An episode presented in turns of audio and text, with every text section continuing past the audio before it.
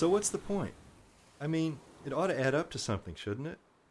A guy telling his life story at length, but it doesn't really come to anything. Well, I guess I would have been glad to read it, glad to see the footprints in the sands of time. Yes, glad to know there was once someone vaguely like me, and will be again, no doubt. We are a hive, we humans. No individual death really matters. Like when we were at the beach last year, and Conrad Jr. caught a lot of crabs.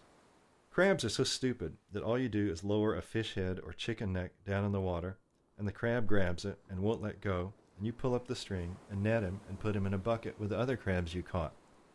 Unless you haven't caught any crabs yet, in which case the bucket is empty. And we cooked them for supper. They screamed when I threw them into the boiling water, but screamed so high that it was hard to hear, but not quite so high a scream as lobsters do.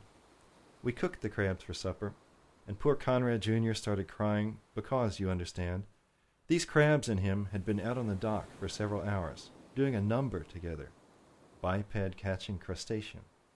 And now the poor crabs were dead, but the consoling factor was that, after all, there are still a whole lot more crabs in the ocean. The race of crab not one whit diminished by these individual deaths.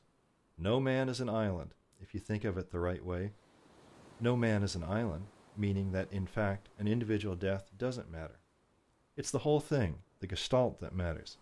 So that, it has been suggested, our best way for space colonization would be to send out probes full of bacteria or viruses, just so they have that buddy buddy double strand of DNA. The genes are sitting down deep in us. We are, in fact, big space probes for the genes.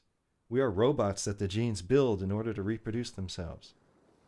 The other form of immortality being software maintenance. The final hit being, though, the realization that even immortality is relative.